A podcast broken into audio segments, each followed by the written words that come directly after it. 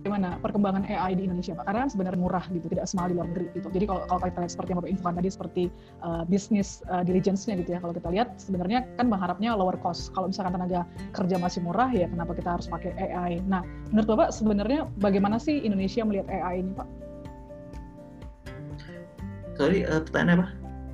Uh, bagaimana Indonesia melihat AI ini sekarang? Uh,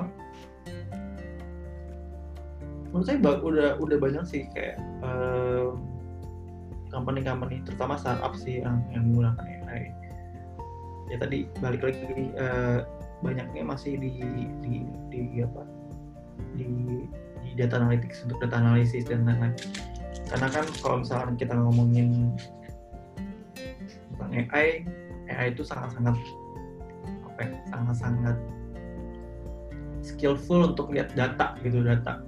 Sementara kalau misalnya kita lihat data sekarang datanya banyak banget dan nggak mungkin melakukan secara manual. Jadi emang emang AI itu banyaknya digunakan untuk, untuk data analisis, data analytics, menggunakan machine learning dan lain-lain untuk bikin prediction model, estimation model.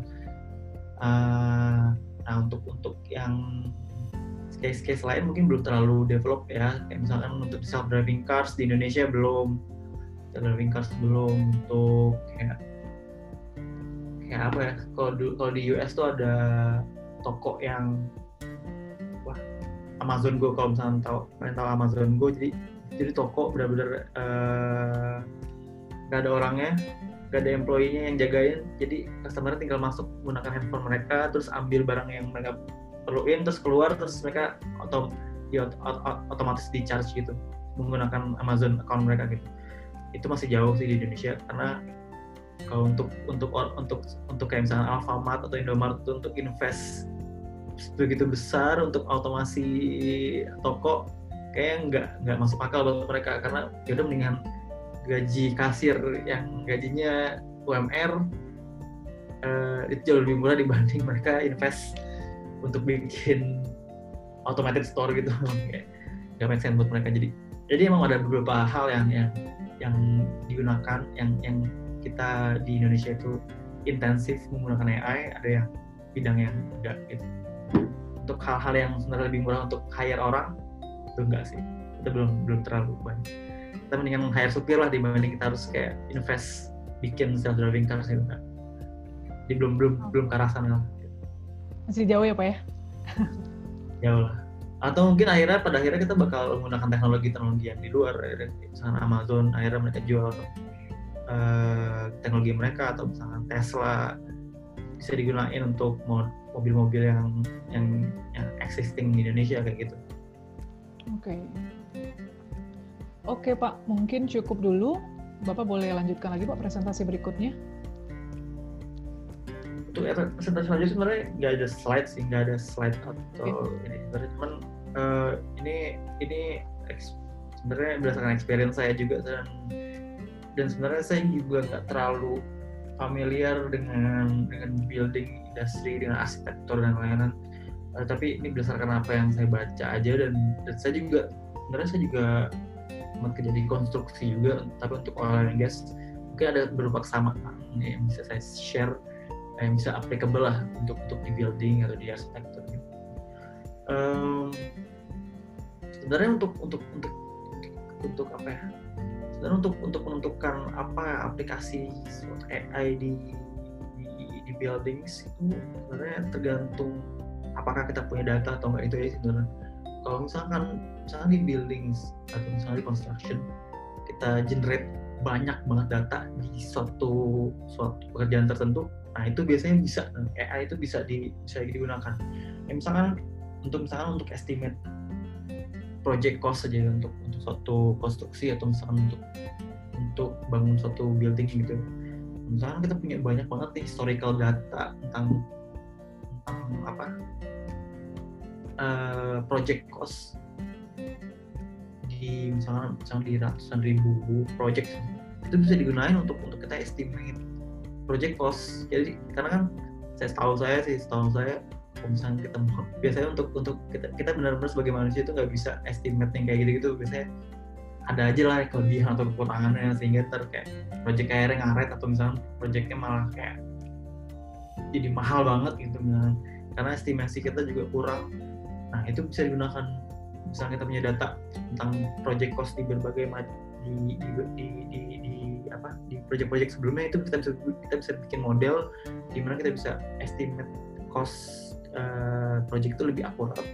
Kita bisa estimate berapa lama project itu bakal bakal uh, berlangsung gitu.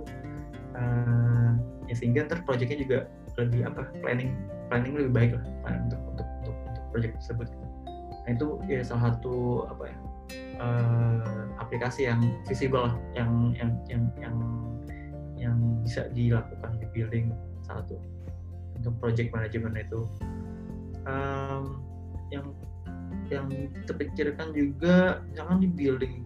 Ini ini uh, saya juga uh, salah satu tesis saya itu bikin risk model atau bikin kayak semacam model untuk maintenance untuk untuk predictive maintenance di di komponen-komponen di OLM guys dan pompa kompresor dan nah, kalau misalkan kita punya bangunan yang besar yang komponennya atau misalkan kayak equipmentnya banyak banget gitu kritikal gitu. Nah, kita bisa kita bisa kita bisa prediksi menggunakan AI kita bisa prediksi kapan sih suatu equipment itu uh, gagal atau failure gitu. Sehingga kita bisa merencanakan maintenance sebelum sebelum failure itu terjadi gitu.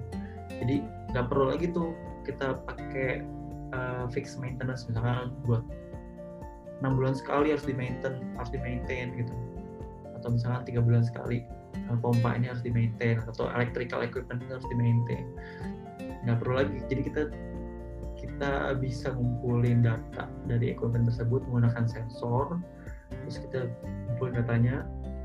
Nah ntar dari data-data itu kita bisa kita bisa bikin predictive maintenance. Kita bisa bikin predictive model untuk planning maintenance sehingga maintenance jadi lebih bisa jadi lebih apa? Bisa jadi lebih uh, cost efektif lah. Cost efektif uh, hal lain yang bisa dilakuin juga ini uh, uh, penggunaan listrik penggunaan listrik. Jadi kita bisa menghemat listrik jauh lebih uh, jauh lebih baik lah dibanding kita tanpa AI karena misalkan uh, uh, penggunaan lampu ya misalkan. Kita kan sekarang kalau misalkan di building building ya lampu banyak kan nyala terus walaupun kadang-kadang lampu nyala tapi nggak ada orangnya gitu misalkan gitu. Nah kalau misalnya kita bisa bikin sensory system di mana lampu cuma nyala kalau misalkan ada orang di bangunan tersebut itu kan bisa saving banyak banget energi ya. Uh, nah itu salah satu aplikasi lah untuk, untuk saving. Sama kayak misalnya untuk air juga sama. Kita bisa bikin kayak semacam sistem di mana kalau misalkan air nggak dipakai ya airnya berhenti gitu. Nggak buang air gitu itu sih yang bisa dilakukan sama kayak misalkan juga misalkan kayak air conditioner. Semua buildingnya pasti artinya air conditioner. Nah air conditioner bisa nyala terus kan misalnya gitu. Itu bisa kayak bisa bikin suatu sistem yang yang bisa sensoring kalau misalnya ada manusia atau enggak sehingga kalau misalnya nggak ada manusia ya air conditionernya nggak nggak nggak nggak nggak completely off tapi ya bisa bisa kayak in, in safe in in energy safe mode lah misalnya. Sehingga lebih lebih lebih hemat lah dan mungkin air conditioner juga nyala kalau misalkan temperaturnya yang nggak terlalu panas atau misalkan kalau misalkan temperatur terlalu dingin dia bakal lebih lebih sedikit lebih fan lebih lebih lebih ini lebih apa lebih kecil kayak gitu. Jadi benar-benar tergantung dari kondisi environmentnya. Sehingga nggak terus-terusan kayak air conditionernya terus-terusan kerja di full full capacity uh, yang yang pastinya lebih lebih lebih lebih tidak hemat energi dibanding kita sesuaikan dengan kebutuhan kebutuhan si uh, ruangan yang yang ada air conditioner kayak gitu. Untuk hal lain pastinya security security banyak banget sih sebenarnya. Security ya kalau misalkan untuk absensi kita pakai uh, face recognition terus kita bisa bikin kayak uh, kayak person intrusion. Jadi ada mungkin ada beberapa area yang area area di building yang sebenarnya nggak boleh dimasukin orang tertentu. Kita bisa kita bisa taruh kamera untuk identifikasi orang dan mukanya. Sehingga kalau misalkan uh, ada orang yang masuk ke dalam ke dalam area tersebut ada alarm bakal nyala kayak gitu. Nah itu itu itu rekaman sih sekarang. Udah banyak banget uh, yang bikin kayak gitu. Untuk script pastinya ya untuk hal lain yang advance yang advance. Jadi di neural network itu ada, ada namanya generative adversarial network. Generative adversarial network ini bisa generate uh, ibaratnya gini. Kalau misalnya kita masukin kita training model si generative adversarial network kita kita kita masukin berbagai macam muka orang nah dia bakal bisa generate muka orang. Random secara random gitu secara random nah nah ini uh, ada Autodesk ini udah bikin tadi saya uh, untuk baca Autodesk ini bikin uh, model yang dia bisa generate design menggunakan AI. Jadi ini uh, desainer desainer nih desainer desainer kayak desainer desainer kayak building designer atau arsitek. Mereka bisa generate generate generate desain berdasarkan parameter-parameter yang kita input di uh, di software dan kita bisa generate generate ratusan atau misalnya puluhan puluhan desain sehingga arsitek itu nggak perlu ya kerja dari nol lah. Jadi mereka mungkin bisa mulai dari apa yang di generate oleh software yang menggunakan uh, generative generative AI itu. Jadi benar-benar workloadnya si arsitek itu jadi lebih lebih lebih lebih rendah. Itu udah ada yang bikin itu uh, Autodesk yang bikin Autodesk bikin. Entah itu bisa bekerja secara sempurna atau enggak tapi ya ada lah ya. Jadi menuju ke sana lah. Kayak gitu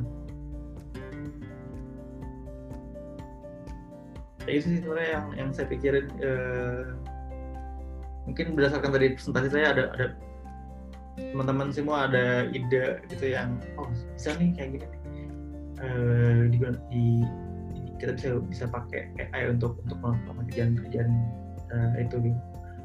Mungkin ada ide-ide gitu yang menarik gitu uh, yang bisa dilakuin uh, menggunakan AI uh, yang tadi tapi pastinya AI perlu data banyak misalnya kita data ya kita nggak bisa ya mungkin mungkin bisa tapi kita menggunakan AI lain yang pakai role base role base ada AI yang berdasarkan role base gitu conventional programming ada yang pakai data banyak itu bisa dilakukan bisa dilakukan apa data oke okay.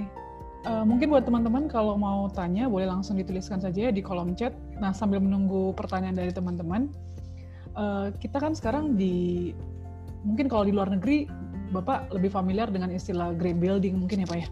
Sedangkan mungkin hmm. kalau di Indonesia uh, green building ini sendiri belum terlalu semasif itu gitu. Nah kalau green building ini kan kita berharap dari proses desainnya sampai konstruksi sampai operasionalnya itu kemudian bisa memberikan impact yang positif. Jadi seperti penjelasan Bapak tadi misalkan kalau kita bisa membangun rumah atau konstruksi bangunan yang bisa jadinya eco saving begitu ya Pak ya bisa lebih hemat dan sebagainya itu mungkin sebagai uh, jawaban juga ya Pak ya untuk dunia arsitektur sendiri bangunan yang juga berimpact positif kepada seluruh pengguna uh, konstruksi itu. Nah, cuma kalau misalkan uh, sekarang kan juga nggak semua produk itu green listing produk ya Pak ya.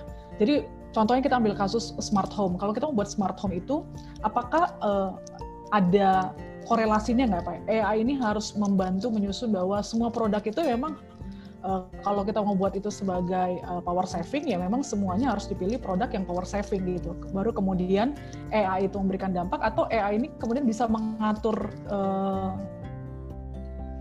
power saving itu tanpa melihat produk itu secara individual Pak. Bagaimana menurut Bapak? Saya kalau misalkan saya ngelihat ini saya sempat juga sih ngobrol sama teman saya juga waktu itu PhD di Stavanger uh, di PhD tentang tentang smart building waktu itu uh, intinya intinya sebenarnya kalau misalnya kita mau, mau tentang smart building kita kita harus punya suatu sistem yang bikin uh, komponen-komponen atau equipment-equipment yang ada di rumah itu bisa komunikasi satu sama lain gitu. Dan mereka harus kita harus punya suatu sistem yang kita bisa sensing lah apa yang ya misalkan kalau misalkan AC ya kita kita punya sensor yang sensor energi mereka sensor uh, keberadaan orang di satu ruangan sensor sensor apa uh, kualitas uh, kualitas udara di ruangan terus temperatur juga. Intinya sebenarnya pertama harus ada kemampuan untuk komponen-komponen tersebut berkomunikasi satu sama lain terus mereka juga harus punya ya, acuan gitu loh untuk data lah sensing ability lah sensing. Jadi ya tadi saya bilang kan nggak bisa kita rely sama AI secara keseluruhan. Di situ pasti kita harus punya sensory sensory capabilities untuk untuk untuk untuk untuk untuk equipment equipment tersebut untuk mengambil decision. Intinya sebenarnya ya sama aja kayak manusia pasti sebelum making decision kita harus punya data. Dan data itu biasanya dari penglihatan kita atau dari pendengaran kita. Sama kalau misalkan kita mau bikin bikin suatu equipment itu punya capabilities untuk adaptasi berdasarkan lingkungannya kita harus punya kita kasih mereka kayak data lah. Sensor sensor itulah yang, yang bisa bikin mereka ngambil decision. Nah sensor-sensor itu uh, sebagai sebagai satu apa ya yang yang intinya yang yang yang yang, ngumpulin datanya yang ngumpulin datanya. Nah datanya terbaru masukin ke AI sistemnya untuk making decision. Apakah itu untuk nurun misalkan untuk AC misalkan untuk nurunin nurunin fan-nya fan fan fan powernya atau misalkan nurunin temperaturnya berdasarkan dari sensori data-data yang dari yang yang kita kumpulin dari sensor. Kayak gitu sih sebenarnya jadi itu dua komponen yang penting banget. Kalau misalnya kita mau bikin smart smart building uh, ya kita harus punya kita harus ngasih sensory capability untuk komponen-komponen di dalamnya dan yang kita harus punya kita kasih mereka untuk komunikasi antar, uh, antar satu komponen dengan komponen lain. Intinya sebenarnya uh, kombinasi antara AI sama IoT sebenarnya pada akhirnya. Jadi okay. nantinya sebenarnya AI nggak bisa nggak berdiri, berdiri sendiri ada yang namanya AIoT jadi yang benar-benar kombinasi antara AI dan IoT oke okay. nah kalau